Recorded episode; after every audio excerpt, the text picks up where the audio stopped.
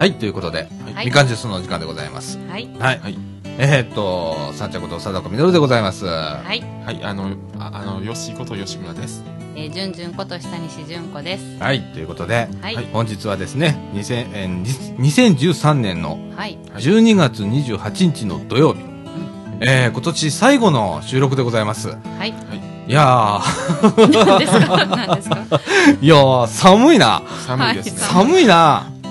めっちゃ寒いです。うんめっちゃなんか日本海側では大雪そうですね。がすごいらしいんだ今。滋賀方面とかもすごいらしいです。滋賀とか、ああっち方面。へーうんなあ。いやー俺昨日まで白浜行って、はいえっと一泊二日でうん。行ったんだけど、はい。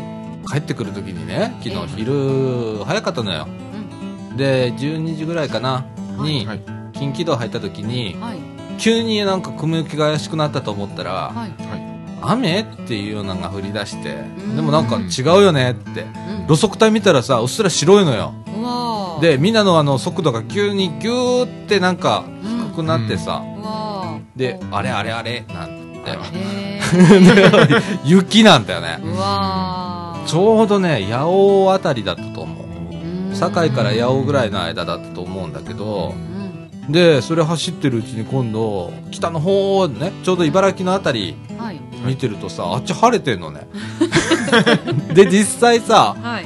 あのー茨城着いたらさうっすらなんか薄日さしてんのへー。何だったんです白浜すなんかあったかかったのよはい。はい。すごくええ、えであのう上のジャンバーいらないぐらいえ。すごい。あったかかっうてよかったですね。ううんん。で1日目は雨だったんだけど、はい2日目なんかはちょっと晴れてて風は強かったけどねうんうんうん。あったかかって。帰ってきたら寒いのなんの で今日めっちゃ寒いやんか寒いです。ね。なあ、うんあのなんか冬らしいなんか年末になったねね。うんね。はい。うんうんあともうもういくつ寝るとのあの感じになってまいりましたがはい。はい3日あと3日、ねえ。残すところ。ねクリスマスも過ぎはい。はい。私はケーキありませんでした。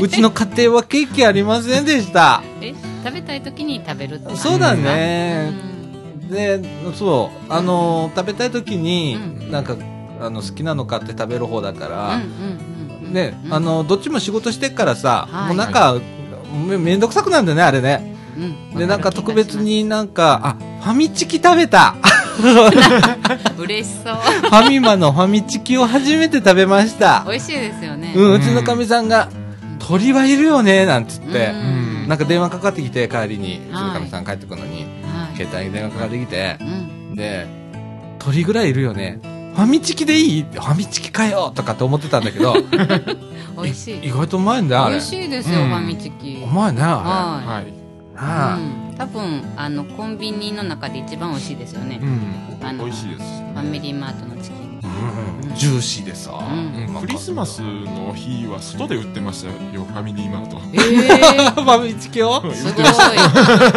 ええあの掃除時のさ、はい。ファミマではさ、はい。えっ、とケーキを外で売ってる。よね、うん毎年ね、へえあの長机出してね。へえそうなんですか。うん。すごい。ねうん結構どこもケーキを外で売ってるような風景を見ますよ。えほんとね。ここぞとばかりここにねぞとばかりに。ね。うん。あーなんかあのフェイスブックとか見てたらさみんなあのこんなん作りましたあん。なん作りましたとかっつって。手作り？うん。結構載っててすごくあのーあうまそうみたいな美味しそうみたいなのみんな書いてらっしゃって。へえね。すごい。あそうなんですね。ね。ああのさえーっと面白い話でさえっと茨城の某議員さん。まあここのラジオにも出演されたことのある某議員さんですわ。はい。がなんかワインをこう注文したらしくって、はい。長い。でかいワインを間違ったらすっごいでかい。うん。あのなんちゅうのあれ高さにしたら結構あるらしいんだけどそんなん見たことない。で2リッターぐらい入ってんだって。が届いてびっくりしたみたいなこと書いてあってうん。とかね。えねみんなやらかしてんなとか思いながらえいやーいいですね。とかなんかみんなハプニングとか結構見てて。えークリスマスだーっていうのをフェイスブックで改めてこううん。ね。うん。でおそうお正月だよもね。もう今度おせちだからね。早いなんかあっという間だもんな。ええそうですねついていけないな、本当うに。んなあ。はいで俺もギリギリ31日までお仕事なの、今年ね。はいあの、ありがたいことで。はいで、えっと、1日からちょっともうお休みいただいて、はいで、4日うんがうん最初のこのラジオの放送、収録になっちゃうんだよね、もう早くも。おー4日なんだよ。ええで、それ収録した後に、かみさんの実家へそのままうんゴーっていう感じ。忙しいですね。で、そう、だからね、ちょっと4日の放送をまずちょっと収録の時間が変更にちょっとさせていただこうかな。早めにちょっとと撮っていかないとちょっと怒られるので、は すいません。いいえいえ。また、あの、後半、はい。それを告知したいと思いますが。はい。はい。そんな感じでございますが、はい。えっ、と、ヨッシーは今日は、心斎橋行ったの？そうですね。あの昨日から心斎橋ちょっとあの自転車で行ってて。へえそれで帰ってきて帰ってきたのが14時ぐらい。それで14時一回寝て。え、昨日から行ってて今日の14時に帰ってきたの？あのちょっと向こうでいあの調査とかいろいろしてて。街中調査をいつもの。すごい。うん。おお。で、それ自転車なんでしょ？そうですね。雨大丈夫だったんですか？あの一回あの一回振られました。あ風邪ひかないようにね。はい。寒いからね。ただでさえ寒いんだからね。えー、どうでした？収穫は？いやなんかいろいろありましたよ、うん。あそう。うん。もう南の方も盛り上がってましたか？盛り上がってますよ。もうこれへー。忘年会の時期とかね。あのでもなんか今年忘年会っていうでもそこまでみんな行ってるような雰囲気もあんまりなかったり、あそうなんだ。うんあ、そうなんだ。う。ん。なんかあの、テレビとか見てたらさ、ニュースとかでさ、はい。今年はなんか、大きな企業はボーナスがちょっと上がったから、うん。あの、派手に忘年会なんていうね。東京なんかはそういう、うんキー局なんかはそういう話するんだけどさ、うん。大阪とかめっきりそんな話聞かないよね。ですね。忘年会盛り上がるとかさ、あそうなんですか、うん。しんみりしんみり、地味にとかやらないとかさ。えー、うん。そうなんですか。うちもここ数年減ってるもん。あの、お呼ばれ、お呼ばれって声かかるけど、うん。まあ飲めないからちょっとお断りしてんだけどね、年末忙しいし。ええええうん、でも減ってるもん。あそうなんですか。うん。まあ忘年会って言っても新年始まって1日からもうもう西武とかイオンとか空いてますよ。ああ、そうだね。う もう、そうなんだよ。なんか年中無休みたいなね。年中無休みたいで。うん。うん。ねえ。なんか昔ってさ、1日とかは空いてなかったもんね、なかった。ですからね、うん。あ、なんか家の中でゆっくりするみたいな感じで。うんね。なんか最近ね。1日から買い物行こうかみたいな。うん空いてますもんね。ね。うんもうだから高槻なんて西武はもう1日からですもん今年。もう今年じゃない来年は。あ、そう。うん。うちも近所の泉屋が空いてるので1日から。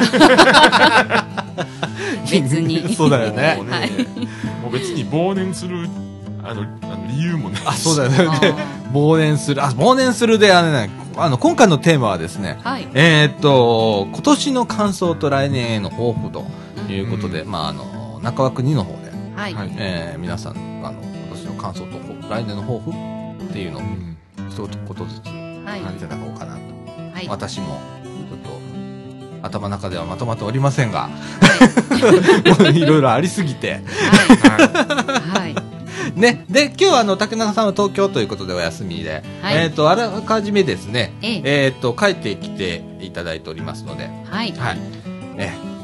そんな感じで、はいはい今週、進めてまいりたいと思います。それから、はいえっ、と、広報茨城ですね、今週は。はいえー、もう来年の1月号が来てんだよ。うわーえー、広報茨城1月号からの拾い読み、えー、前半したいと思います。はいはいはい。ということで、みかんジュース。この放送は NPO 法人三島コミュニティアクションネットワークみかんの提供でお送りいたします。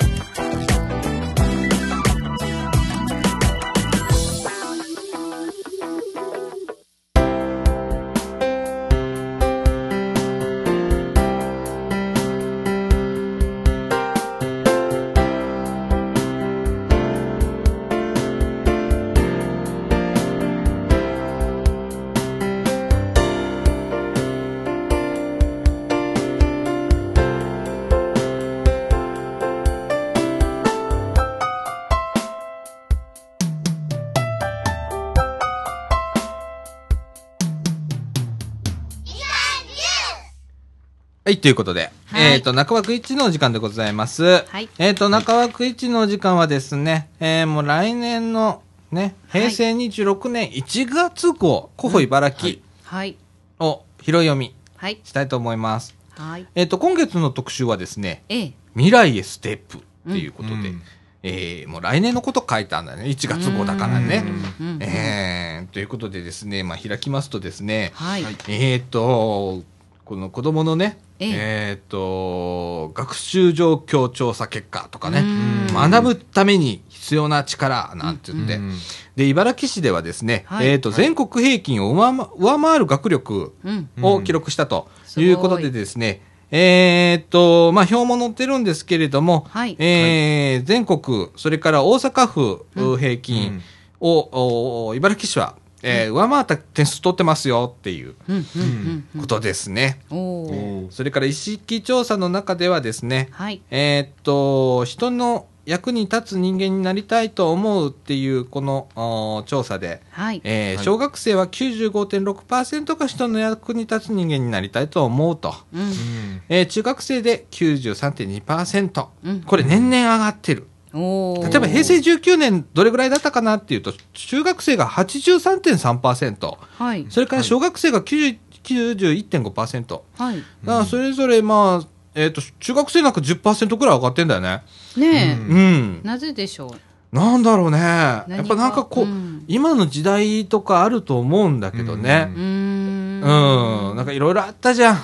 あの震災だとか。ああ、あーそうですね。で、まあ、うんこういうじご時世っていうのもあると思うんだけど、ううんん、いろいろ子供も見てんだろうね。そうでしょうね。ねうーん。で、まあ、えっ、と、あの、本当の学力とはっていうことが書いてありまして、うんはい。えっ、と、皆さんは学力と聞いて何を連想するでしょうかと。うん。真っ先に思い浮かぶのが、テストの成績という人は多いかもしれませんが、うんうん学力とは学ぶために必要な力のことですと。勉強しようという意欲、規律を守る意識など、うん。テストで点を取ること以外のこともうん。学力の重要な要素に含まれているのですということで、はい。茨城市ではですね、うんえっ、と、学校での学習、家庭学習、えーそれから子供の、うんえー意識が充実してこそ本当の学力が身につくとの考えのもと、うん。えー学力向上の定義を、えー狭い意味での学力、これ括弧して、テストの成績などに加え、うん。えー子供の意欲、それからはい。学習態度、うん。生活習慣の向上をさせることうん。としましたと。ねうん、それをまあプランにしてるんですね。えー、まあいろいろこうね、えー、やってるわけですね。ねえ。うん、だから、まあ僕もそう思うんだよな。あのさ、はい。まあ僕もあんまり勉強しなかった方で、はいなんで勉強しな、できなかったかっていうのを今頃わかるんだよね。40ぐらいになると。うーん。で、えっ、と、学ぶために必要な力っていうのがなかった。うん、学ぶためのコツだとかう、ん。っていうのがなかったうん。から、う。うんん、なるほどね、とかって。あうあ。ん、年取っていろいろ苦労して、はい。ね、あのうん考えなきゃいけないことも多いし、解決しないといけないことも多いってなって、うん僕はいっぱいこう、ね、あの、20代すごく苦労した。はい。そういう力がない人間がうん世の中ポンと出て、うん。えーやってたんで、うん。ね、そこであの学べたんだけど、はい。えーまだまだ、まだまだ学ばないといけないこといっぱいあるんだけどね。う。うん学ぶために必要な力っていうことがね、はい必要だとうん。いうことですね。はい。で、まあ、いろいろこう、ね、あの、書いてあるんですけれど、これ読み出すとすっげえ長くなっちゃうので、ええ。はいえーっと、また皆さん読んでくださはい。い。ですね。えーまあ、茨城では、あの、教育に力も入れてますとうん。いうようなことで、はい。はい。えー特集はそれになるんだよね。うーんだねはいえーそういう特集でございます。はいそれからですね、ええっ、と、大切なお知らせということで、トピック1の方で、えっ、と、これはい8ページになるんですけれども、うん冬の節電ということを載っております。はい。はいえっ、と、気温が低く、低くなると、電力需給が追いつかない恐れが出てきていますと。うん。うん暖房のお控えすぎによる大量体調不良などに注意しながら、無理のない範囲で節電のご協力をお願いしますと。うん。いうことでございます。これはもう、あの、2、3週間前、あの、このラジオでも、えー取り上げましたが、はい。ね、はい。あの、えっとね、やっぱりこう、エアコンをつける世帯世帯が多くなったというか、昔はこれストーブとか、はい。はい。あの、ガスストーブとかだったんだけど、うん最近ちょっとマンションとかエアコンついてっから、ええ。もうエアコンにしちゃいましょうとか、うん。オール電化が増えてくるとガスの端子がなかったりとか,、ね。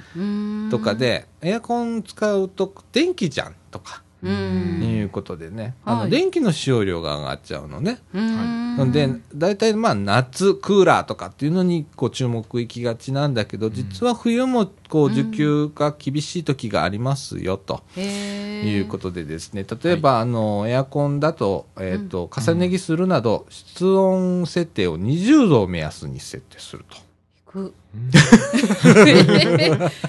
く。だってエアコンって今ここ30度。今、ごめん、30度にしてます。ごめんなさでも、むちゃ足元寒いんい。ですけど。そう、めっちゃ寒い。いね。ねえ。だからね、あのあ例えばね、はい。えっ、と、マンションも、はい。えー最近建ったマンションは、割と、こう、えっ、と、放熱、うん。うなんちゅうのあれ、えなんていうね。なんつうんだっけ？そうそうそう。隙間風がなかったりね。うーん。えーああいう感じになってんだけど古い家だとか、このみかん屋さんもそうなんだけど、結構地区が建ってるところはうん、建物が冷えるのね。ああ。そういうところで20度にしたらペンギンさんになっちゃうので、ね、はい。寒い寒いってなっちゃうので、うんうんうち無理です。一応、あと目安ということで、はい。はい。はい、自分の家だったらこれぐらいとかっていうの。をはい。はい。あの、た、多分この、あの、みかん屋で20度にすると、あの、た、たちまち、皆さんペンギンさんになっていくので、はい、無理ですね、と。はい。それからですね、フィルターね、エアコンの、はい。を2週間に1回程度掃除してくださいと。へえはい。そんなに？そうですね。年に一回 年に1回とかみんなそうなんフィルターの掃除って、まあ、フィルターはまだね、外れるので、はい。ええはいあのー、ぴゃぴゃっと水で洗っていただいて、はい。で、あの、干していただいて、うん。ね。うーんええそうなんですね。それからですね、はい窓カーテン。窓には断熱シートを貼ったり、厚手のカーテンにするなど、ということで。うん例えば、うちの家どうしてるかというと、はいはい。カーテンレールをちょっと変えたのね。はいうち入るときにカーテンレール変えたの。はい。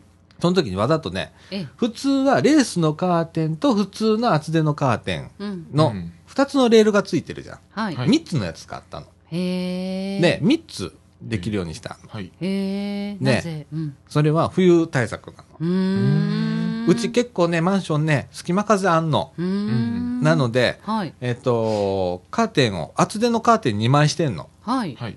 で、そんで、レースのカーテン3枚やってんの、今。で、1個は遮遮光カーテンにしたりだとかでして、あのーなるべく外から冷気が入ってこないようにだとか、あとねえーっと、えー発泡スチロール剤の、うんえー断熱材があるんですよ。それを窓際にね、立てかけとくの。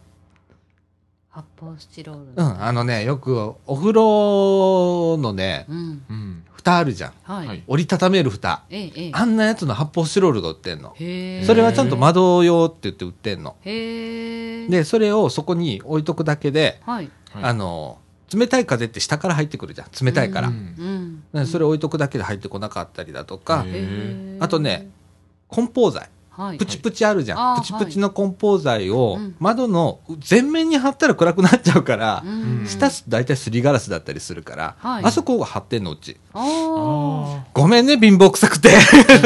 うち、あの、すりガラスじゃない上のとこに、うんその、見えないように、うんもうカーテンを取っちゃって、うん。で、そのプチプチのやつを貼ってんだ。貼ってるんですけうんど、下に貼っといたら断熱、あのー寒い時はね。うーん、そうなんですね。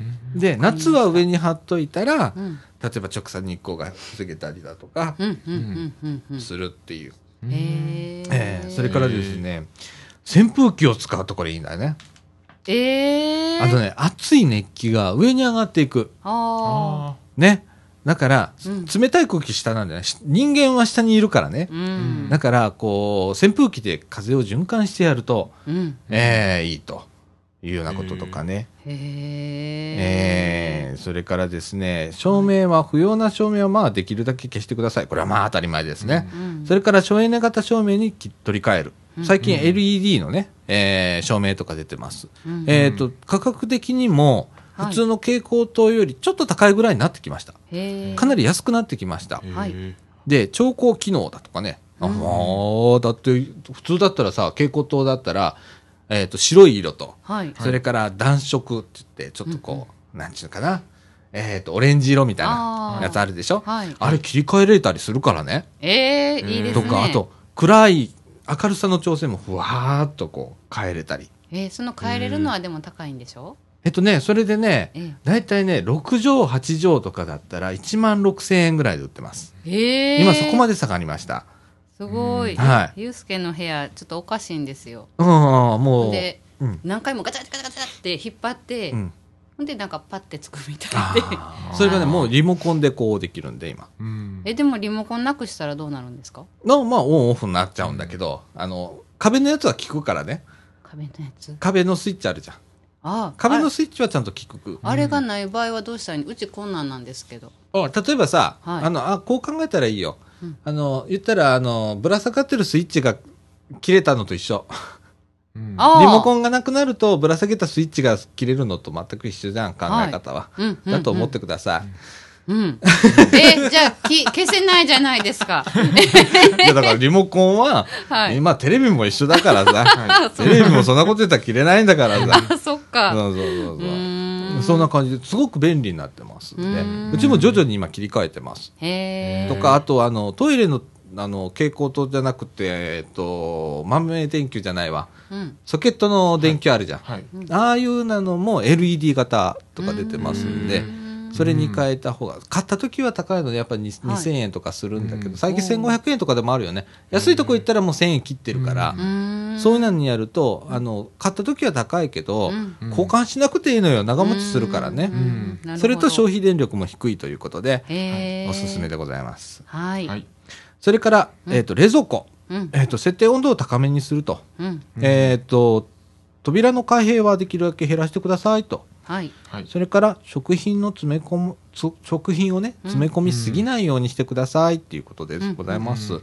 えっと、夏のね、あの、ギンギンに冷やした設定のままとかって結構あるんだよね。うちも多分そうなってると思うんだけどね、今。ええねえ。うんうちもそうです、冬はまあね、気温が低いので、まあちょっと高めにしても大丈夫だよっていうことですね。はい、はい。それからテレビ、必要な時以外は消す。画面の明るさを下げる。音量を不不必要に大きくしない。音量も関係あるん関係あるんだよね、意外とね、うんワット数でいくからね。ううんん、それから画面の明るさは、うちは下げてます、かなり。はい。うんうんえー、とかね。あとは待機電力、リモコンではなく、主電源、本体の主電源を切るとかね。はい、うん使わない機器はもうコンセントごと抜いといてくださいと。いう感じでございます。うーん。えー細かいところからコツコツと、はい。それが皆さんするとこう大きな節電につながっていくのでね、はい。うんえーぜひとも皆さんご協力お願いいたしますという感じでございます。はい。それからトピックス2の方ではですね、はい消費税引き上げに伴い水道料金等を変更しますということで、うん消費税がですね、4月1日からですね、はいえっ、と8%にうん上がりますと。うんいうことでございます。それで、まあ、水道料金もちょっと上がりますよ、とはいはいいうことでございます。まあ、これね、もう消費税だからうね。んうねーんえ。仕方ないんだけどね。ははい。それからですね、トピック4の方。広報茨城がですね、はいえー近畿市町村広報誌コンクールで優秀賞を、おー受賞したと。いうことでございます。えっ、と、広報茨城のですね、昨年でです、昨年って難しいな、今日な。えっ、と、あ今年だね。9月号、ね。はい。はい。えー毎日新聞社主催のですね、はい。近畿市町村、えー広報誌コンクールではい。優秀賞を受賞しましたと、おおすごい。いうことでございます。うーん。えっ、と、今回のコンクールでは、はい。特集のレイアウトや、うん。えー読者を引きつけるうん。見出しの付け方が素晴らしいと。おおえ。ー丹念にうん。現場に取材していることが分かる内容ということで高く評価されましたと。へそれから、えー表やイラストを使用したり、はい。無料相談、健康に関する情報、うん。子育て情報など、うん。ジャンルごとにまとめ、えーられており、うん。読みやすく編集されていることなども受賞の理由となりましたということでございます。はいいやー素晴らしいよ。うんだ確かにね、ええ読みやすくなったのよ。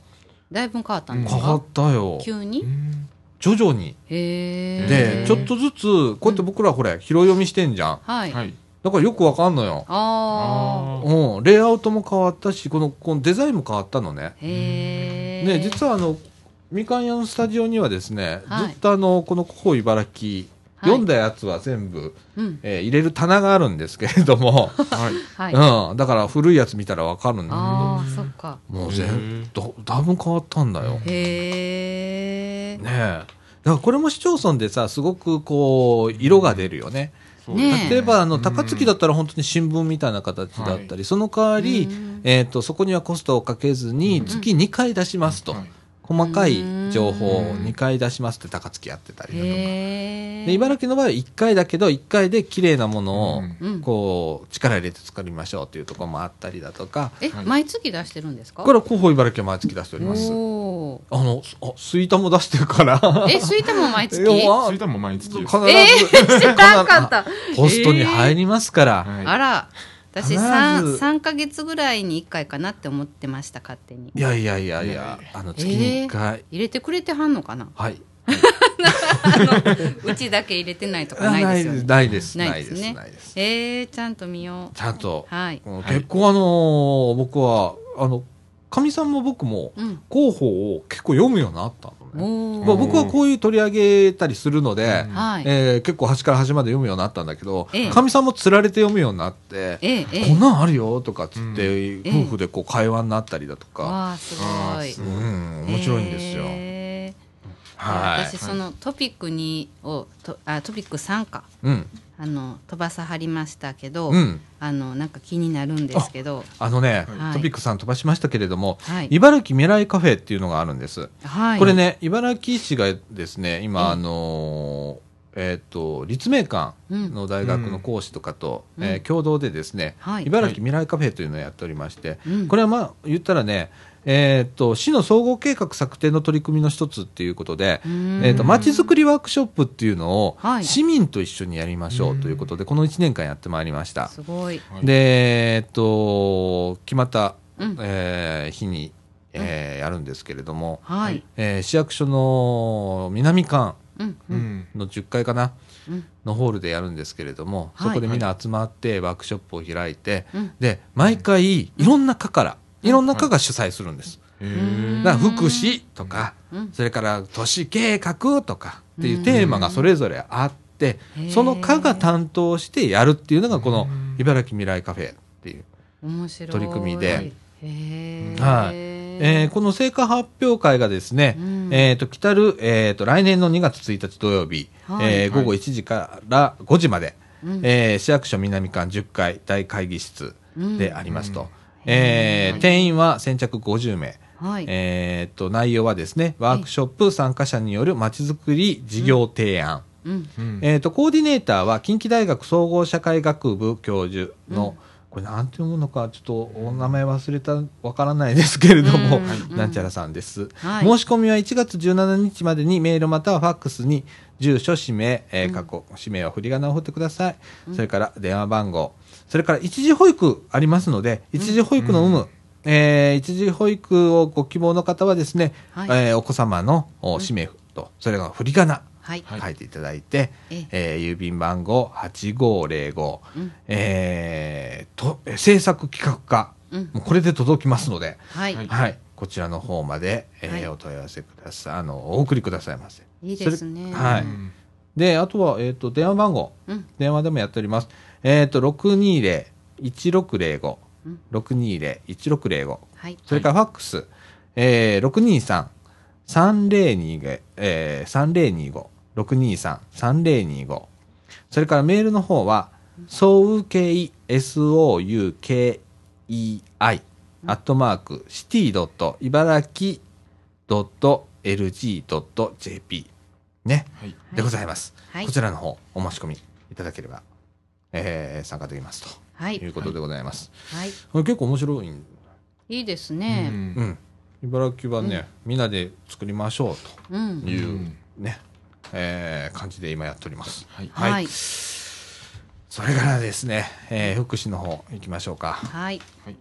えっ、と、共同募金、うん。えー、1003万円のお全員が集まりました。ありがとうございます。ということでございます。はいえっ、と、10月1日から実施したあ共同募金運動に、えー市民の皆様や、それから法人等から、えー、1003万617円。これは12月8日現在になるんですが、はいえーの善意が寄せられましたということでございます。はいこの募金は、府のお共同募金会へ送金し、分えー配分決定された後に、市内の社会福祉団体等へ交付されますと。はいはい。そしてその使い道なんですけれども、はいえー地域福祉のために活用されます。うんうんうんはい。温かいご協力ありがとうございますということでございます。ははいいはい。えー社会福祉協議会さんですね、これね。うん毎年やっておりますね。はいはい。はいそれから町でもあご案内載っております。は。はいいはいえーこの地域では日向、えーやっております。はいはい今、1、2、3、4、5、6、7、8、9、10、11、10 12箇所。市内12箇所でやっております。えー、えどんどん増えも載ってますねはい、載っております。はい。ね、これもどんどん広がっていきますんでね。はいあのー高齢者の方で、うんあの、要介護とか受けて、えー被害等の方ね。これ、ややこしいん要介護認定被害等の方、はい過去自立と判定される方の在宅高齢者の方を対象に、うんね、うんあのーまあ、えー友達作りだとか、それかはいら健康維持とかね、はい。えーにお役立てくださいということでございます。じゃああの日向に来られてる方たちって、はい。要介護ではないんでないです。皆さんお元気でございます。お元気な方でございます。はい。そうなんですねはい。はい上は80、90、100と、うんいろんな方が来られておりますが、私より体力があったりする方も中にはおられますので、はいはい。あの、茨城体操とかね、DVD 流しながらこう体操したりするんですよ、介護予防で。やってますやってた、あ、順々一緒にいたよな、あの時な。俺汗びっしょになってやってんのに、みんなケロってやってんのよ。俺だけが汗びっしょになってやってんのよ。あれ、ヘビだったよな。1時間半のな。なんか覚えてます覚えて言ったなあ岡さん苦しそうやったんそうそうそうそう。ちょっとやってみようかなと思ったら、ちょっとどころじゃなかったという話で。はいはい。面白いそう、はいいろいろありますでございますよ。はいはい。はい。えーっとですね、あとですね、はいえーっと、まあ、いろいろあるんですけれども、はいこの中で、えーそうですね、いろんな相談事業、あの、各所で、まあ、市役所とかね、それから社協さん、総合相談だとかやっておりますので、はい。ぜひ、あの、ちょっとしたことで、ちょっとおやお悩みの方、うん。あの、うん。家庭のこととかね、そういうようなこと、何でもいいので、はい。あの、ぜひご利用くださいませ。うん。はい、あの社協さんとか聞いていただければ、あの、はい。い、ついつ行けますよと教えてくれるのでね、うんうんはい、ご利用くださいませ。はい。えーと、それから、まちづくりの方、うん行きましょうか、14ページですね。はいはい。えーと、防犯カメラの設置に補助が出ますとえーいうことで、えーと、こんな時代になったのか。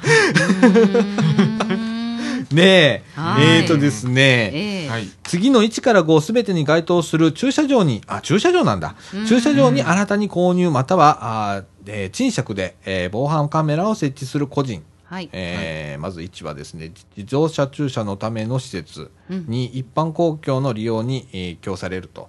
うん。それから3、うん。えー月決めまたは時間貸しで、えー終日出入りできるということ。うん。それから4、10台以上駐車可能。えっ、と、こう、えー防犯カメラみ設置または常時無人なところ。ということでね、い、くらじゃあ出るのかという話でございます。うん。購入費または賃借費、えー初年度分の2分の1ですね。はいはい。えー消費税含む。はい補修点検費用、電気代等は含みません。うんうんで、上限額は1台あたり10万円。はいはい。2台目まで出ますということでございます。えーそれから、はいえっ、と、じゃあどれぐらいのあの人使えるのっていうのは予算の範囲内で先着順でございます。うーんはい。あのーなので、早めに出さないとないよということもあありえますうんということでございます。はい。えっと、申し込みは2月28日までに、うん防犯カメラの購入または、あー賃借前に、うん所定の交付申請書、うんこれね、危機管理課で配布しております。はい。はい。とですね、添付資料を直接、えー危機管理課まで、うん。の窓口まで持ってきてくださいということでございます。お問い合わせは620-1617、えー市のお危機管理課の方へお問い合わせくださいませ。そして、はい。はい。冬ですね。はい。マイナス4度は危険信号う。ん水道管にも防寒をということで。まあ、マイナス4度になったらですね、うん。うんえっ、と、防寒があー不完全な。水道は凍りますと。そうなんだ。うん。で、水道管が破裂したりしますと、はいい、うことでございます。うんえ水道管やあ蛇口に、えー保温剤。はい。これね、はい毛布や布でもいいです。ということでございますう。んさらに、ビニールテープを巻き付けるなど、水道管の冬支度を忘れずにお願いしますということでございます。へえーー水道管がもしかもね、最悪破裂した、しちゃった時はですね、はい。止水栓っていうのがあります。うん。ね、うんあのーえー水を止める線ね、はいねがありますので、これを締めてですね、はい。えー破損した部分に布かテープを巻き付けて応急手当てをしてから、うん指定の、えー給水装置工事事業者に、えー修理を申し込んでくださいということでございます。はい。えーっと、平日の夜間、うん。それから土曜日、日曜日および祝日の修理は、はい。水道工事業協同組合修理班というのがあるんですね。電話の方はですね、626-2300の方へご相談くださいとはい。いうことでございます。うんえーお問い合わせは水道部工務課620-1692でございます。はい。はい。はい。ねマイナス4度で凍っちゃうんだね。ねうん。ねマイナス4度ね。ありえるよもんね、今年は。もう今日っていうかもう明日の朝ぐらいマイナス1度か2度って言ってますねあーえー、そうなんですね。寒い。寒いね。寒いです、うんで、これがさ、あの、ちょっとこう、風が吹くとかいう条件になると、もうたちまちね、はいマイナス4度いっちゃうからいっちゃいね。ますねそうですうね。んはーい。うんえーと、それからですね、それからですね、えーと、おう、成人祭。えー1月13日、はい。祝日、うん。えー成人祭がございますということで、午前の部、えー9時45分から、はい。それからはい午後の部は0時45分からということでございます。えー式典会場はですね、はい。市民会館大ホール、うん。それから同窓会コーナーっていうのがあるんだよね。市民会館の中にドリームホールというところがございまして、そこでだとか、それから福祉文化会館、えっ、と、市民会館の隣ですね、え。うん。うんえーでありますと。はい。対象はですね、平成5年はい。はい4月2日から平成6年4月1日に生まれた市内在住者で、えー午前の部、あ、午前の部、午後の部っていうのは地区で分かれてるんだね、これね。ああ、なるほど。午前の部はですね、陽性地区、それから西地区、東地区、東雲地区、えっ、と、これ西陵かな？西陵かな？うん地区うん。えー、それから平田中学校区うん。う。うんんの方ははい午前の部に参加してください。午後の部はですね、えー、北立かな、北立かな？う。うんん。うんそれから豊川、うん。それから南、三島、うん。北、えー、天皇、うん。北陵、はい。太田、はい。西都西中学校区の方は午後の部に参加してください。それから当日はですね、徒歩または自転車及び公共交通機関での来場をお願いいたしますと。ーはい。うんはいということでお問い合わせは、あ教社会教育振興課、電話620-1686でございます。はい。はいも平成5年とか6年とかいう子なんだね、今の成人の。うこれ平成7年にあの阪神大震災ですよああ、もうそこら辺からもうわからないうん時代になってくるんだ。そうですねそっかううんんいや、平成って言っただけで最近じゃんとかって。そうですね。順々無言。触れるなと。いや、っていうか、ええうちの子、ほら、あの、二十歳だから、ケント。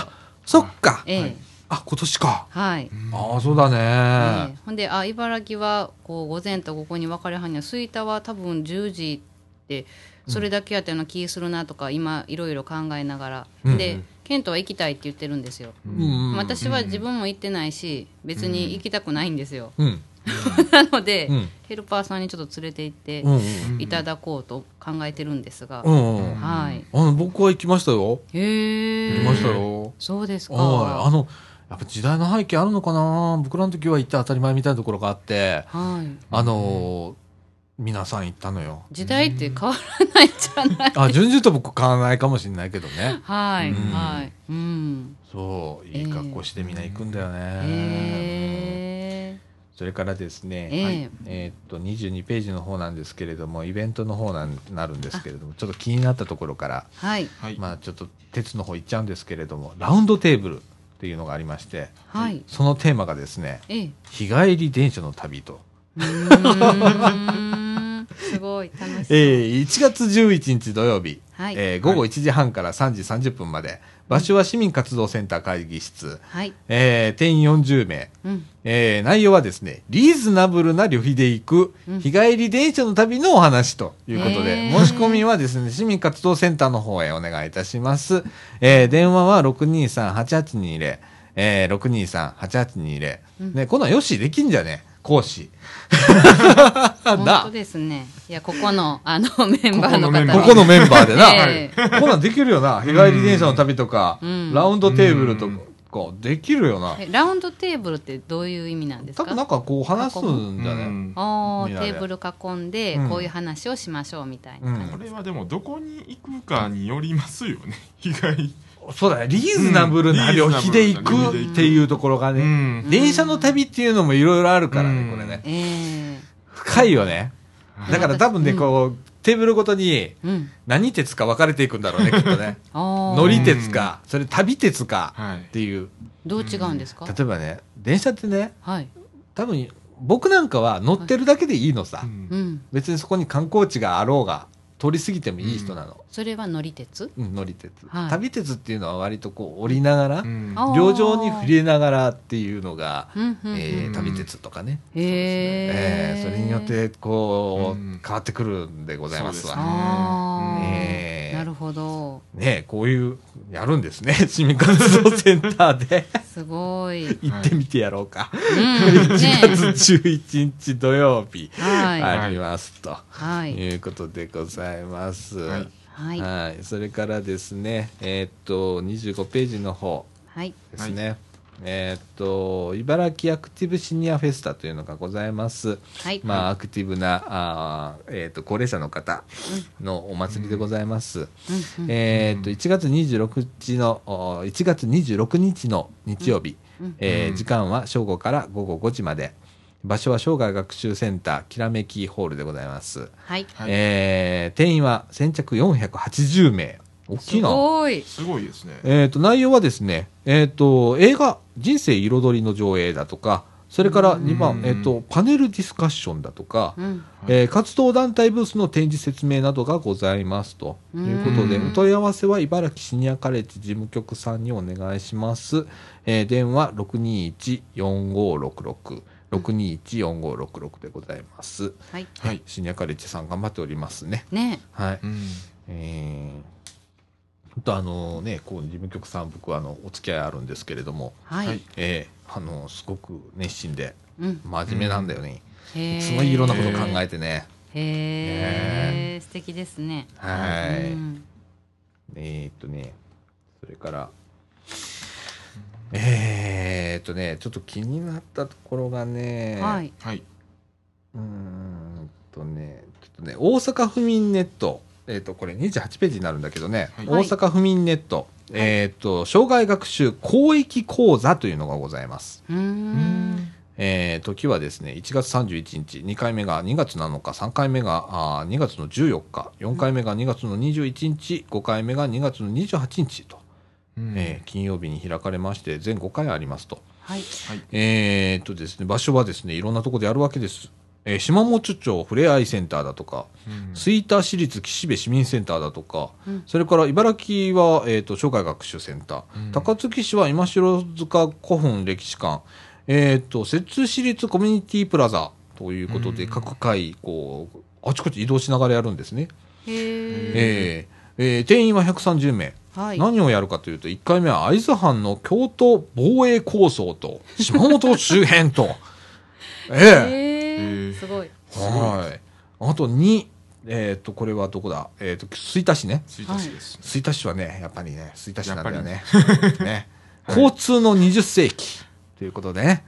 吹田捜査場と、お名神高速の歴史と、さすが吹田市ですね。田市ですね。えへえーで、えっ、と、うん茨城市は何をするか。はい。茨城城、茨城城主、えー中川、あこれなんて、えー清秀ですうんね、はいと中川市うん。っていう題でなんかやるそうですね。うーんえーそれから、あ4度はどこだ、ね、高槻市。高槻市はですね、山陽道から見る三島高槻の歴史。うーん。おこれもどこで面白そうだな。うんうんそれから、えっ、と、摂津市は何をするか？はい伊能忠敬っていいんかい？これ。はい。はい。合ってます。伊能忠敬の、えー、測量事業と淀川神崎川っていううん題名で。これもちょっとね、はい。面白いよね。ねえなんかマニアックな。マニアックな。うんマニアックな。うん。なんかちょっとツイッターの方行きたいな、俺。へ ねえ。吹田捜査場と名神高速の歴史とかね。はい。これね。僕この間ちょっとフェイスブックでつぶやいたんだけど、名神高速が、えっと、何周年だっけ ?50 周年だっけ？うーんね。。で、今、あの、記念グッズ売ってて、へえ。ええサービスエリアで。へえ。ええここ3ヶ月ぐらい僕はあの悩んでる、それ、買うの。いくらなんですか？えっとね、何ぼだったっけ ?2000 いくらかな？うわ1500円結構しますねうんなんかあの、何？あの、ボトル？はい。はい。ねを売ってんの。うーん。それを買うかどうかっつって、いつもあの、サービスエリアで悩んでるんだけどね。あ、そうなんですね。前あの、T シャツ買ってちょっと失敗したのね。え？T シャツ売ってたやんか。で、それが、茨城のインターチェンジあるじゃん。はい。茨城インターチェンジこっちっていう標識あったりすんじゃん。はいあれがプリントされたやつを買はいおおこれすげえって俺道路マニアだから、はい買ったのね。ええ、ええ。切れねえな、あれ。なんでですか？恥ずかしいわ。やっぱ。ええ、なんで？茨城インターこっちとか変えてんのって、ちょっと、ちょっとあの、は家で、家では一応着てみたんだけど、い。ええ。あ、これはダメだなと。ええ、見たいから来てきてくださいよ、今度。見たい。へええ。ー、とかね。まあそんな感じで、うーんえー、でございます。はい。はい。うわ、時間が結構経つね。ああ、はいえー、。46分いっちゃってますね。はい。はい。それからですね、えっと、ちょちょちょちゃっちゃちゃっちゃちゃっちゃちゃっちゃって言っていったら終わるんだよね、これ。はい。きっと。あ、終わりだわ。ごめんごめん、終わりだ。はいはい。ああとね、はい。えーっと、あ、やっぱ終わりだ。はい。えーこのね、はい広報茨城の後ろの方のページはですね、茨城市議会ダイアリーになっております。はい。えーっと、今回はですね、各会派の新年の抱負ということで、うんえー各会派別に、えーご挨拶載っております。えーこんなことをやりましたとか、はいえー来年こんなことを、えー力入れますとか、いうこと載っておりますので、そちらの方もですね、ぜひ、えーご覧くださいませ。はい。えーそれから最後のページ、裏表紙になるんですけれども、はいえーっと、ぼ消防の出初め式うんがございます。うん時はですね、1月12日日曜日、えー午前10時から、えー小雨が降っても結構しますよということでございます。はい。えー場所はですね、えー中央公園南グラウンド、うんえー内容は、えー救助訓練、一斉放水などということで、はいえー今年はですね、茨城市の消防局はですね、うんえーはしご車の新車かな？入れたんだよね。めっちゃでかいやつを入れましたんで、それの展示がきっとあると思います。はい。すごいの入れました、茨城市は。はい。はい。でございます。以上でございます。はい。ははいい。。長かったな、今回。はい。はい。じゃあですね、はい。えー後半はですね、はい。えー皆さんの今年最後の放送なんで、うんえー今年の感想と来年の抱負をはい。一言ずついただきたいと思います。はい。はい。はい、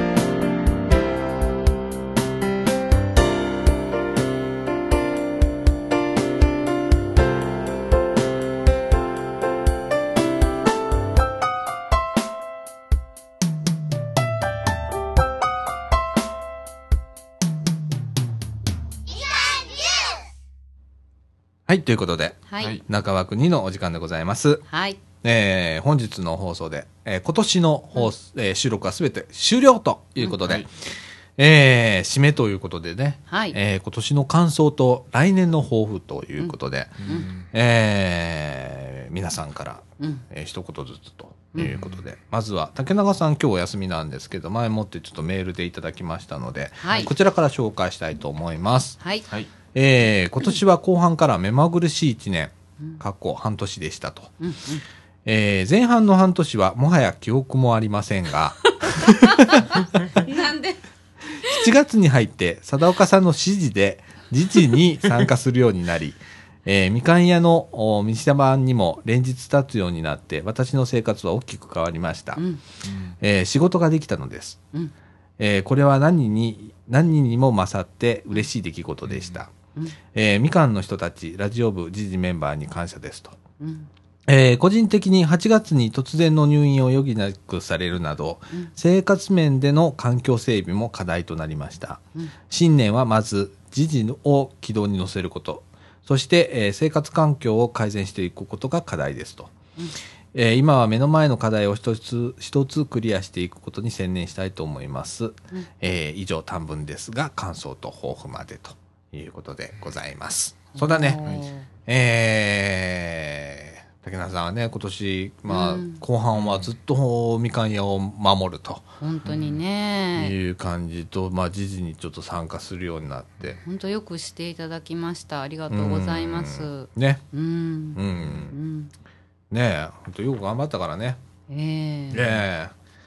あの、無理せんようにな。あの、来年もな。ええええで、ちょっと去年は、ちょっと、この突然の入院っていうのは喘息なんだけど、うん。ね、喘息が、まあ、もともと持ってたらしいんだ。はい。うん。で、ちょっと発作が出たとええいうことで、えー入院したんですけれども、はいまあ、それから、まあ、ちょっと調子が悪いんだよね。あの、喘息の方がね。うん。なんで、それをちょっとこう、ね、あの、直していったりだとか、はい。は いっていうこと。ええまあ、せんまず、体だからね。そうですようね。ん。と、まあ、生活面の環境整備ということでね。はい。はい。頑張ってください、本当に。はい。はい。あの、できることはしますので、はい頑張ってくださいよろしくお願いします。はい。はい。それから、えーっと、じゅんじゅん、はい。今年の感想。感想ですか？うんえーいい年でした。おはい。うんあの、えっとね、うん確か去年、うんと、多分ブログにも書いたと思うんですけど、うん。えっとね、来年はうん。年末年始、うん。うん去年はね、うん。年末年始、えっと、ヘルパーさんうんとかどうしても捕まえることができなくって、うんまあ忙しいから、うん。えーまあしゃあないやろうっていう感じで諦めてたんですけど、うんえー諦めながらも、うんこうなんていうかその介護をしながら、うん。まあ、長男の介護なんですけど、うん。しながらこうどう言ったらいいんですか？こうすごいしんどい気持ちになることがあって、ほんででもこうどう言ったらいいんですかね？前向きに介護できない、うん。こう私なのに、うん。それでも、えっと、ショートステイとかそういうところで過ごすよりも、うん。あのもうほっとかれてもこう家で過ごす方がうん。いいってこうニコってして答えるケントがまあいたわけですよ。ほんでなんかその姿を見てうん。こうなんやろこうお腹空いててもほったらかしされてうん。おむつが気持ち悪くてもほったらかしされてるのにう、ん。家がいいんかって思いながら、うん。でもこう自分としてはこのできないこう自分と向き合うのがやっぱり辛かったり、うんじゃあすればいいやんっていう話なんですけどそれがこう前向きにできないからこうしんどい部分っていうのがずっとあって、うんじゃあこう自分ができないんだったらやっぱりこう人の手を借りることをしていこうって、ほんでらだから来年はうん。ちゃんと人の手を借りれるようにしようってそういう段取りにしとこうって思ったのを覚えてて。うん。ででもこう日が近づいてくるとどうしても、あ忙しいしきっと無理やろなとかやっぱり思っちゃうんですよ やっぱ来てもらわれへんやろなみたいな気持ちがありつつもでもね、あのー来てもらえる人がちゃんといて、うん。なんていうか、まあ、100%こう入ってほしいっていうところまではあれですけども、うんでもだいぶその自分の気持ち的にはいやお正月でも来てくれはるんやってあいうことにすごくうんなんかありがたいなっていう気持ちと、うん。感謝の気持ちと、うん。あとその去年あのこうしたいって思った部分を、うん。あ今年は叶えることができるんやなっていうかできるなっていうのが、うん。あのこう感じれて嬉しいというか。はい。なるほどね。はい、あとなんかそのガラスの方はーうん。なんかこうてそうやって手伝ってくださる方もこうなんかそばで支えてくださる方ができて、うん。こうすごい心強いしありがたいですし、うん。なんて言いますかこう来年もっとそういう、えーそっちの方でも活動していけたらいいなっていうふうにうん。思ってます。うん。はい、それとあの何ですかね。えっとあとこうまた家のことなんですけど、うん。えっと、長男がその、えーずっと私も長男もこう願ってたんですけど別世帯になんとかうん。なれそうなので、はい、あのこの間ちょっと長男も一緒に、うん。えー見学に行ったんですけど、うん。ちょっとやってみるっていう、まあ、本人の意思が確認できたので、おえっと、年が明けて物件が見つかり次第、うん。ちょっとチャレンジ。はい、ああはい、飛躍の一年になるかもしれませんね来年はね。いやもう私ねうん。自分がどんだけその別世帯になれた時に、うん。どんどんだけ気持ちがこうどう言ったらいいんですかね解放されるんやろうって思うとねやっぱワクワクします。うん。そうだね。うん。あなんかもう解放されすぎてあうん。なんやろもう。ぐれたりしてな。い なんかペシャーンってなんか。ペシャンってないぐれんちゃうかなと。え？くれる？どどう？もう遊びになるとかな。えーそれは大丈夫ですよ。だってだって今までうん。家に帰りたくなくて、うん。だからそのなんて言うんですかね。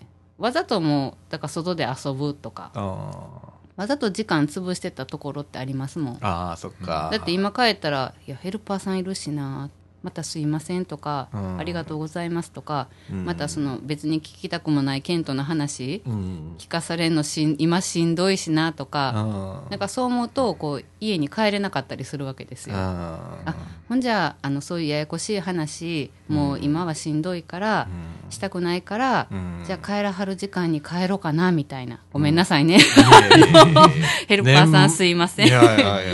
はい、だからその自分の家なのに、うん。こういつ帰れるいつ帰っても本当はくつろげる家であってほしいのに、うん。やっぱりこう誰かその長男の世話をしに来てくれたはるんですけど、うん。やっぱ他人なので、うん。こうねこうよそ行きの顔っていうのをずっと自分の家でも持たないといけない、ほんで別にその話今はもういっぱいいっぱいでしたくなくてもその話に応じないといけない、なんかもうそれでこう私はもう心のバランスっていうのをもう失ってきてしまったので、うん。だから来年はそれを取り戻せるっていうかやっとその、うんうん。なんかスタートの位置に立てるような気がしてます。うん。うん、だからうだね。うん、だから次はもうケントがそうやって自分が望む形でそうやって、うん。まあ、あの自立への第一歩っていうことを実現来年できるはずだから、うん。じゃあその次はユうスケと向向き合って、うん。そのユうスケが何がしたいかでとか、うん。あの外に出ていけるそういう、なんていうか力をうん。つけていけるようなうん。やっぱ家庭でありたいし、うん。なんかそういう家庭づくりをしていきたいですし、うんはい、なんかそそれに必要なことに力を注いでいけたらいいなって思います。そうだね。はい、うん。まわりちゃんもそうだね。そうです。うん。でも順番的にはこうやっぱりユうスケですよね。ううん。ん、そうだね。うん、まあその部分ではラジオ部動けるかありがとうございます。ら ね。はい、うん。ありがとうございます。いやまあ来年ちょっと飛躍の年にはい、できたらね。はい、いいよね。はい。うん。でちょっとあのたびなたびたびは難しいと思うから、うん。時々こうやってラジオ出てもらって、はい、えうっぷんばらししてもらって、はい、え。僕もあのラジオで結構愚痴言ってたりしてこれがうっぷん話になったりするからね、ああ、なるほど。うん本当はダメなんだけどね、え、ダメなんですか？はいダメってことないけどね、はい聞く側は気持ち悪いかもしれないけどねいやーどうなんでしょう、でもほっとしはる人もいるかもあうんこういう気持ちの人他にもいたんやみたいな感じでね、うんうんねえ。ね。いやーその息抜きにね、ラジオを使ってください。はい、ありがとうございます。頑張りましょはい。う。ね。はい。はい。よしはね、うん。もうあの何やろ。今年を振り返るっていうのでああの毎年ああるんですけど、うん。あんまりも自分が変わってなさすぎて あのへこむんですよ。だからうんもういいやって流す感じになるんですけど。あのね、うん。俺のね、勝手なね、うん。あの、受け取り方なんだけど、ね、ツイッターとか、はいそれからフェイスブックとかで、うん。ね、吉村君の書き込みを見てると、ずいぶん変化したな、ここ1年と思ってんの、俺。おうんーでも変化してぐるぐる回ってるだけなんですよいや、あのね、うん。すごく、うんあの、なんだろうね、えー、前向きな感じがすごくしてて、で、ぐるぐる回っててもいいの、俺もぐるぐるしてっから。うん。あの、人生みんなそんなもんだから。うんルーチンワークだから。うん ある意味、うんね、会社員だって、会社行って帰ってきて、うん家で寝て、また会社行ってって感じでうんぐるぐるしてんの。ね。うん。ねだから、まあ、来年も同じような感じなんかなっていう感覚なんですよ。うん。ううんん。なんか、あの、面白いことを考えてうんるじゃん、いろいろと。ね。でうん、えーそれを少しずつ、はい。もうこのラジオもそうなんだけどさ、うん急にはさ、いろんなこと実現しないの。うんこれはね、僕このラジオをもうちょっとで3年目になるじゃん。はい。やってて、つくづく分かったのがそれで、うーん。あの、すぐには実現しねえよなっていうこうと、ん。っていうことうん。なんだよね。はい。で、あの僕の本なら感想と抱負、行かせていただきたいんだけど、はい。僕はね、漢字で表すとうん、二つあって、うん。えっ、と、挑むって、挑戦の挑ね、うん。うん、挑むっていうやつと、はい。もう一つがうん、迷いっっていうう、ん二つの漢字に表せる今年。へえ。めっちゃなんか挑みながら、うんめっちゃ迷ってた。瞑想してた。振り返る。と。へえ。うん挑んだから迷った？うん、もうあると思うし、うーん、なんだろうね。なんか毎年やっててずっと思い続けてるのが、はい。こう、このラジオに関して言えば、うん。えー存在意義っていうのをいつも考えるのね。うんうん。このラジオ部の存在意義っていうのをいつも考えながらやるんだけど、はい。どっかで俺ね、切れんのさ。頭がプチって。その時に、俺ね、結構放送に出るのね。この感情が、言言葉尻だとかっていうのに出ちゃってるの。はい。で、それはもう自分で分かってんの。はい。で、それをいかに抑えるかっていうところでね、行行ったり来たり行ったり来たりしてて。で、それはなんかすごく、あの、うまくいくことよりうまくいかないことの方が多いくて、まあ当たり前だと思うの、こういう活動っていうのは。うん。あの、めっちゃ器用にやりはる人は、うんえー周りに人をいっぱい呼び寄せる力があったりだとかして、うんドーンと進むんだろうけれども、うん。僕なんかそんなにあの器用じゃないので、そういった部分ではね。うん。あの、地道に続けていくしかなくって、その間は悶々とするわけ。でも、続けてることに意味があるんじゃねえかとかう、ん。そこに関わってる人にどれだけ入り込むか。うん。で、自分一人で今やってるから、はいしんどいけれども、これ、まあ、言ったら、えー、さだちゃん2世3世作ったら大変なことになるから、まあうん、ちょっと違うリーダー格をね、うん。あの、二人三人とかっていてくれて、そこでこうみんなで考えて作るとかっていうことを持っていかなきゃいけないんだけど、これもうまくいかないのよ。うん3年やっててそ、まだ先週俺がこうやってたり、うん。あの、言ったらラジオの運営っていうのは全部やっちゃってるわけじゃんか。ああ。うん。だからそれが育ってないってうんいう部分で、自分ではもう最初からこれは誰かがやるもんだとかって思ってたんだけど、あ結局のところは3年経ってもやってるっていうことはうん。難しいんだよね、ここな。そうですあねあ。うんあ、ほな最初は誰かがやるもんやと思ってたんですか？っていうか、そういう人を作らなきゃいけないって思ってたの。あ、なるほど、なるほど。で、うん。うん、割とこう、あ、地域から誰か見つけてくんじ来たらいいんじゃね？とかって思ってたんだけど、うんいねえ あ、ごめん。また本音出た。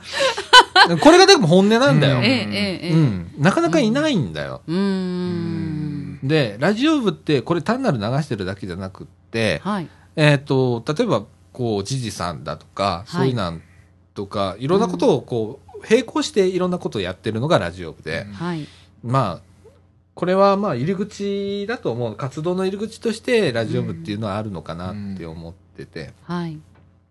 あのーまあ、他のことの方がうん。意外と手間かかってたりだとかうん。する。うん。で、毎年やっぱそれが増えていくのね。あやることがだけが。あ。はい。で、えーそれもうん。普通仕事とかだったら、はい。絶対解決しなきゃいけない日に解決しなきゃいけないの。で、解決するようにするん。でも仕事ってそういうのができるんだけど、うん。こういう活動ってなかなかか、えー解決しないんだよね。うん一つ一つの問題が。そんな簡単なもんじゃないからう、ん。溜まっていくんだよね、うん課題が。未解決のまんま。うん。で、ほっとけないから、はいそれがどんどん溜まっていくみたいな感じで。そこに迷い、あいろいろあったりだとか、うん。ああ、どうしたらうまくいくのかなとか、うん。どうしたら、こう、今後、継続しさらにしていけるのかとか、うん。あと自分のテンションも保たないとダメだし、うんっていうのがうん。うん。あって、はい150回だよ、これ。えーうん1月の18日の収録で。はい。はい。150回ずっとこう、毎週 毎週やってて、うん。で、自分の中では進歩が遅えなと思ってんの。うん。もっとこう、自分が思い描いてた、はい。うん、ものと随分違うよなってうん。思いながらうんやってるのは確か。でうん来年も多分俺もがいてると思うの。はい。で、えーっとね、そうそう簡単には、うん。えー共同でやってくれるスタッフとかうん。っていうのは出てこないと思うわ。うん。そこら辺は結構クールに見てる。はい。うん。で、編集してくれたりだとか、うんこれも自発的っていう要素がすごく必要で、うん。えーそういう人がバッと現れるっていうのってなかなかないじゃん、こういうなんて。うん機械扱ってとか。はい。うんうん、だからこう、ね、佐岡さんも僕がやりますよっていう人が現れて、うん企画考えますよとかはい。っていう人が現れるまでは、うん。まあ、もがいてんのかなって、うん迷ってんのかなと。うん。でも、挑みは続けなきゃダメかなと。うんうん。いろんなこと。うん。うん。淡々と続けるのは簡単だけど、簡単というか、それでもまあ、迷いながらやってんだけど、うん。でも、うん、なんか、挑みは続けなきゃいけないから、うん。まあ結局だからいろんなものが溜まっていくんだけどね。うん。でもそう続けなきゃいけないのかなっていうのが。うん。あとは、まあちょっと心穏やかに、はい。えーあまり腹を立てずにはい。っていうのが、なるほど。来年の僕の抱負でございます。うんはうん。い。うん、あの、うん、まあいろいろね、はい。こう自分との戦いみたいなものもあったりうん。して、はい。うん、あとはまあ、うんここの地区でこういう活動をしながら、白浜でもいろんなことをやってて、はい。はい。で、バランスがちょっと取れてなくって、自分の中では。ちょっと今年はこっち寄りにだったので、白浜がちょっと手薄だったりだとかはい。してて、ええ。で、そのバランスもちょっと保たないとダメだし、うん。向こうは向こうの方でやっぱり一緒になんかやろうやって言ってくれる人もいっぱいいらっしゃるので、はい。うん、それにもやっぱりこう、貢献したいっていうか、まあなんかできることあれば、うん。ううんん、突っ込んでいきたいし、とはいい。うことでね。ええ。大変だよ。あとはまあ後半しんどかった。竹中さんと同様、うん。あの、ほんとね、はい。うん、9月あたりから仕事がうわっさと、うんまあ仕事しないと食っていけないから、うん。その、仕事がすっごい忙しい中で、はい。それだけでも睡眠時間が少ない。けど、うんなんかいろんなこと考えないとダメだし、とかっていうので、もう頭がわっさわっさしてたのが後半。うん、だったんで、はい。うん。でもまあ、そんな時期もあらな。こういうなのって。あの、いろんなこと考えないといけない時期っていうのが。うん。で、あの、仕事もさ、あの、はいずっと忙しかったら俺お金持ちになってっから。うんで、どっかで、あの、暇な時期があるから、こんなことができるわけで。うん。まあ、それもバランスなのかなって。めっちゃ忙しい時期があるから、こんな、えーあ悪時間が作れたりとかするので、うん。無理する時には無理して、はいうん、あの仕事が暇になった時にはもう精一杯こういう活動にとか、うん。うん、ある程度仕方ないのかなボランティアという意味ではとかうん思ってますけどね。なんかあの今年っていうかねこっちで本格的にお世話になることになって、うん。なんていうかこう時事だけじゃなくってこう、ね、うちの方の相談にも結構乗ってくださったりこういろいろ気にかけてうんいただいて本当にお世話になってありがとうございます。いやいやいやいやあの、うん。あのね、どういう人をこう見てても他人事に思えないのよ。不思議に。うん自分に降りかかることだってあるよねって。はい、例えばうちの妻がうん明日障害者になるかもしれないとかね。うんってあるわけだ。うんその時に初めて感じるんじゃなくって、先に感じてなんかいろいろ見たりだとか聞いたりだとか、うん。えー考えたりだとかすることによってうん。あのそうなった時に自分守れんじゃねえかなって思ってんの、うん。っていうところがあるうん。のね。であそんな人もいるんだ。じゃあどうしたらいいんだろうって考えたりだとかうん。あんまり大げさには思ってないんだけどはい。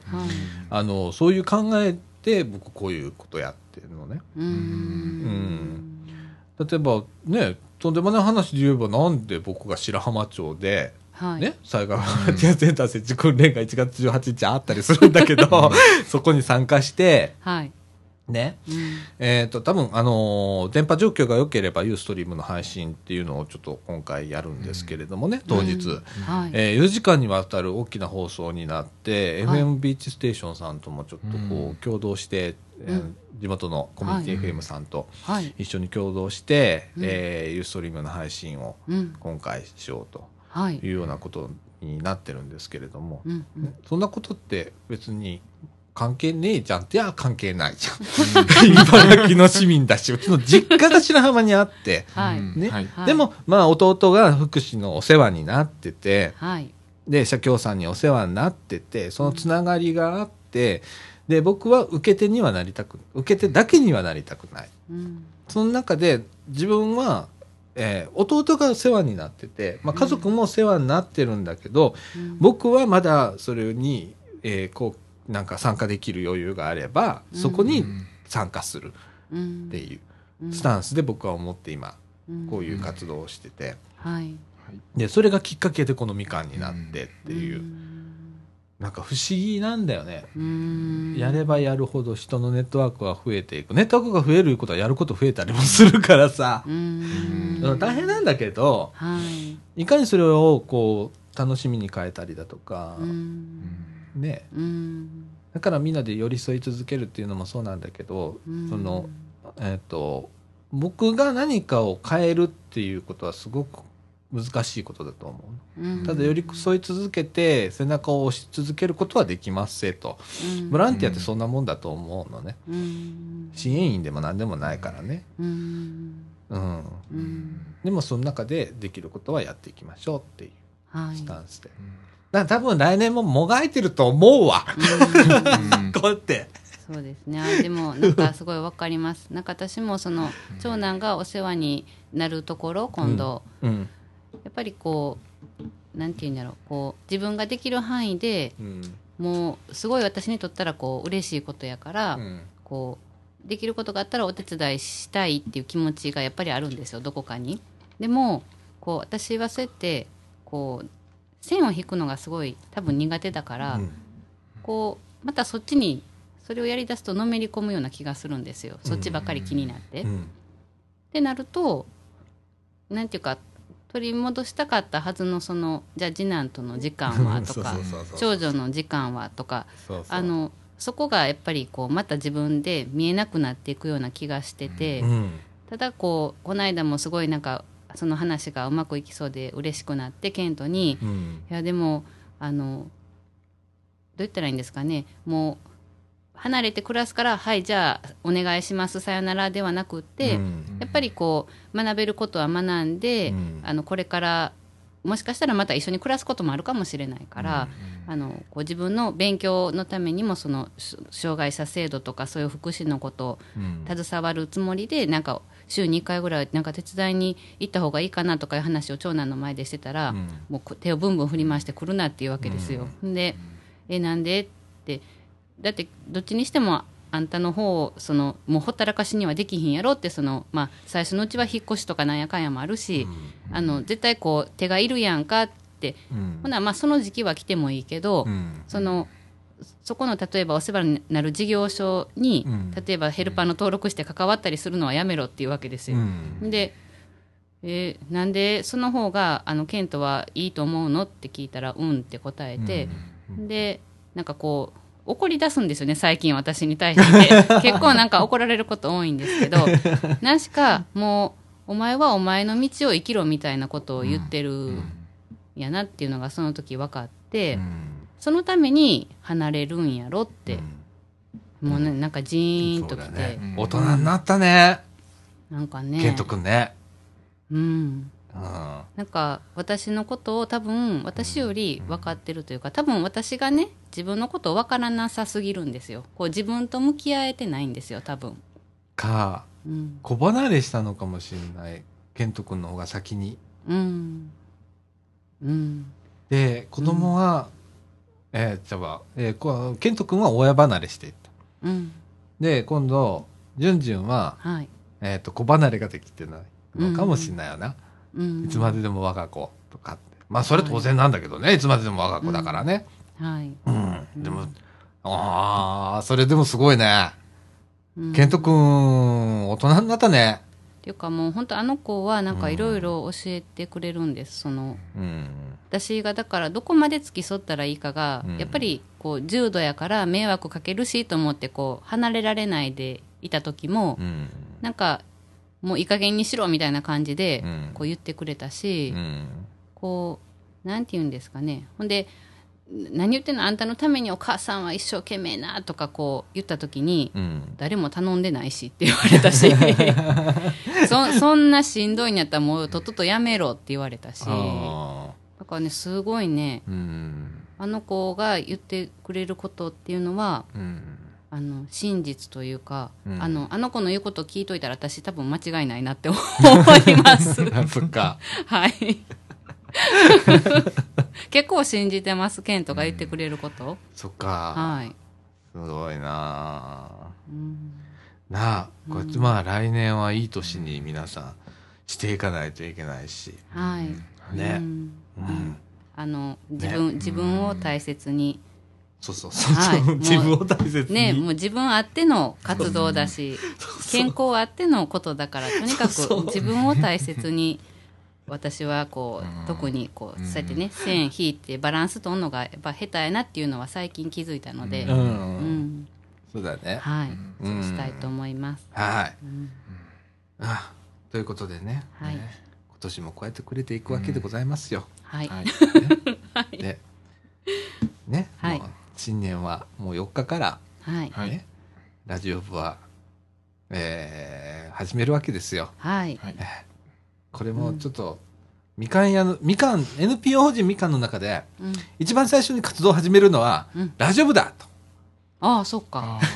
あ ほみんな一応7日まで休み、え、いつまで休みなの？多分6日がえうん。月曜なので、うん。6日から通常やと思います。病院とかも。はえほな一番遅くまで活動してーうん。一番早く。い。お。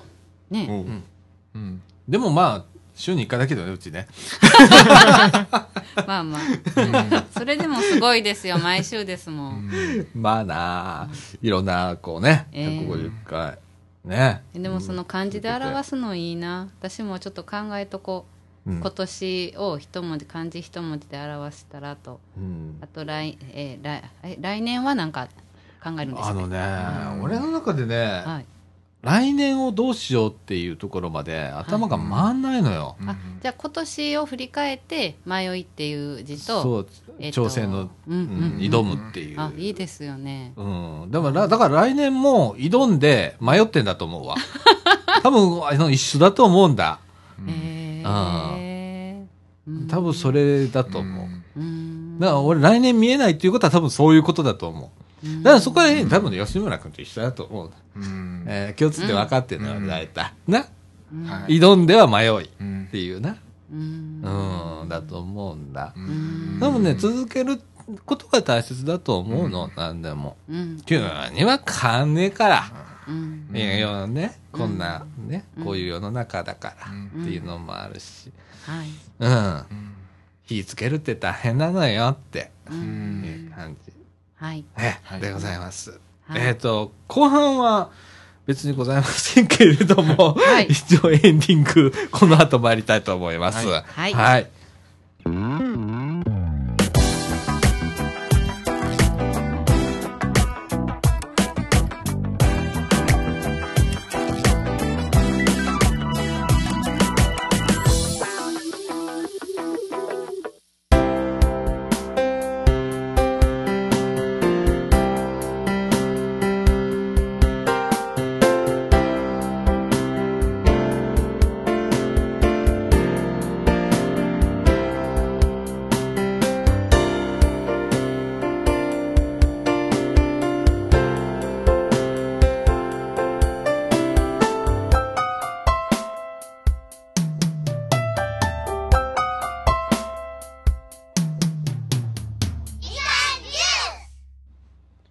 はい、ということで、はいエンディングのお時間でございます。はいはい。時刻の方は23時47分という時間でございます。はいはい。えー、寒いです。寒いですよね やっぱ冷える、足元冷えるよな。やえっぱね、上の方あったかいんだよ。えううんですね。上あったかいのよ下な。下向けたらよかったんですかね。そう、でもね、今度ね、こう、うん。マイクにね、風が当たるからね、こう、下手にできないんだよ、これ。あなるほど。そう。う。んとね、寒いんだよ、このスタジオっていうのは。はい。寒いです。ねえ。はい。いやーもうそう考えたらよくやったね、本当にね。寒いの、暑いの、寒いの、はい。暑いのって繰り返しながらさ。もう本当に貞岡さん、うん。はい、よくよく本当に頑張って。はいもう一年間、はいお疲れ様です、あありがとうございます。お疲れ様です。はい。なんかあのーえー来年ははい、ね、はい。えー4日から始まって、うん。11日、はい。それから18日と、はい。えーこの18日でうん。150回とうん、はい。い、いうことで、えー東京からあ室田さんが来られると。やー絶対会いに来よああ、本当に。うんう、はいあの18来ます。ねはい、ええうんなんかいろいろこう考えていただいてるそうなんで、はい。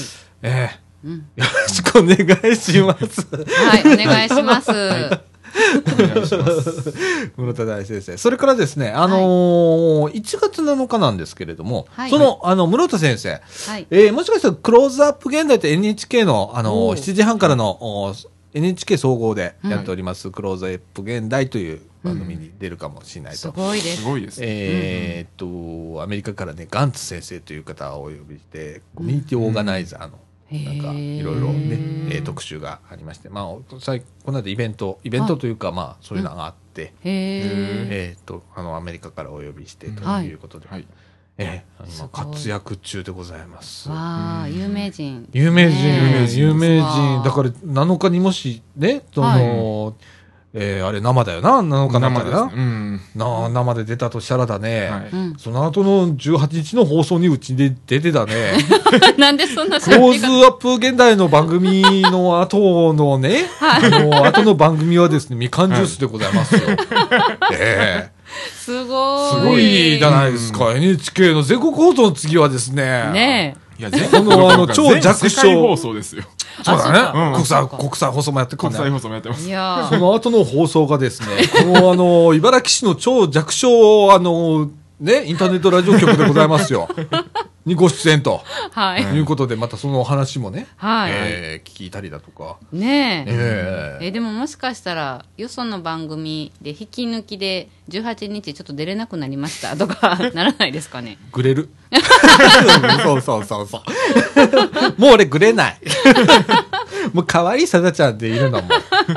ね、来年のはい45になるしね、もう俺。あそうなんですか？ああ、はい来年45じゃん。はいね、もうちょっとこう、落ち着かないといけないかな、みたいなところもあるしね。こう、ね。もうおっさんじゃん、完全に45っつえったら大さ丈夫ですよ、うんもうそう思うのやめましょうあ、そっか。今が一番若いんだからそうだね。ねあ、そうだね。常に今が一番若いんだね。そうなるほど。はい最後にいい言葉をいただきました。はい。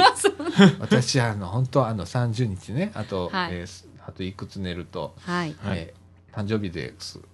で、こあーこでそうや44になって、はい。で、来年の年末で45ですから、あ嫌でございますね。で、45で、四捨五入で50の枠に入ってくるという、あでも大丈夫。はい。菅岡さん若いから。一生懸命ね、若作りをしておりますが、大丈夫です。はい。な感じで、はい。今年の放送、1年、お聞きいただきまして皆さんありがとうございました。ありがとうございました本当にね今年の放送は、あの、全体的に荒れ気味でございました、私。そうなんですね 結構荒れ気味でございます。本当にお聞き苦しいこといっぱい言ったと思うんですけれども、うんはいえー、もう水に流してください。はい。来年は構成して、あの、はい仏様になっていきますので、はい、チーンって、いや。えー、おとなしい。おとなしい、えー、はい。すだちゃんに、はい。えーちょっと成長しようかなと思っておりますので。今のままでいてください。えーあありがとうございます。ということで、はい。はい。皆さんよろしいでございますでしょうか？はい。今年、はい。残したことはないでしょうです。はい。大丈夫ですか？大丈夫です。はい。ということで、えー、みかんジュース。この放送は NPO 法人三島コミュニティアクションネットワークみかんのお提供でお送りいたしました。えっ、と、年始の放送は、えっ、と、1月の4日収録のはい1月の7日配信から始まります。はいはい。はい。えー、皆さん、懲りずに、うんまた来年も1年、はいえー、聞いていただければと思います。お願いしますよろしくお願いいたします。お願いお願いしますということで、今年1年ありがとうございましたあ。りがとうございましたありがとうございました。はい。皆さん、良いお年をお過ごしくださいませ。何か？あ、締め方がなんかおかしい？いえ違います今あじゃあ、じゃあ、さよならで終わる？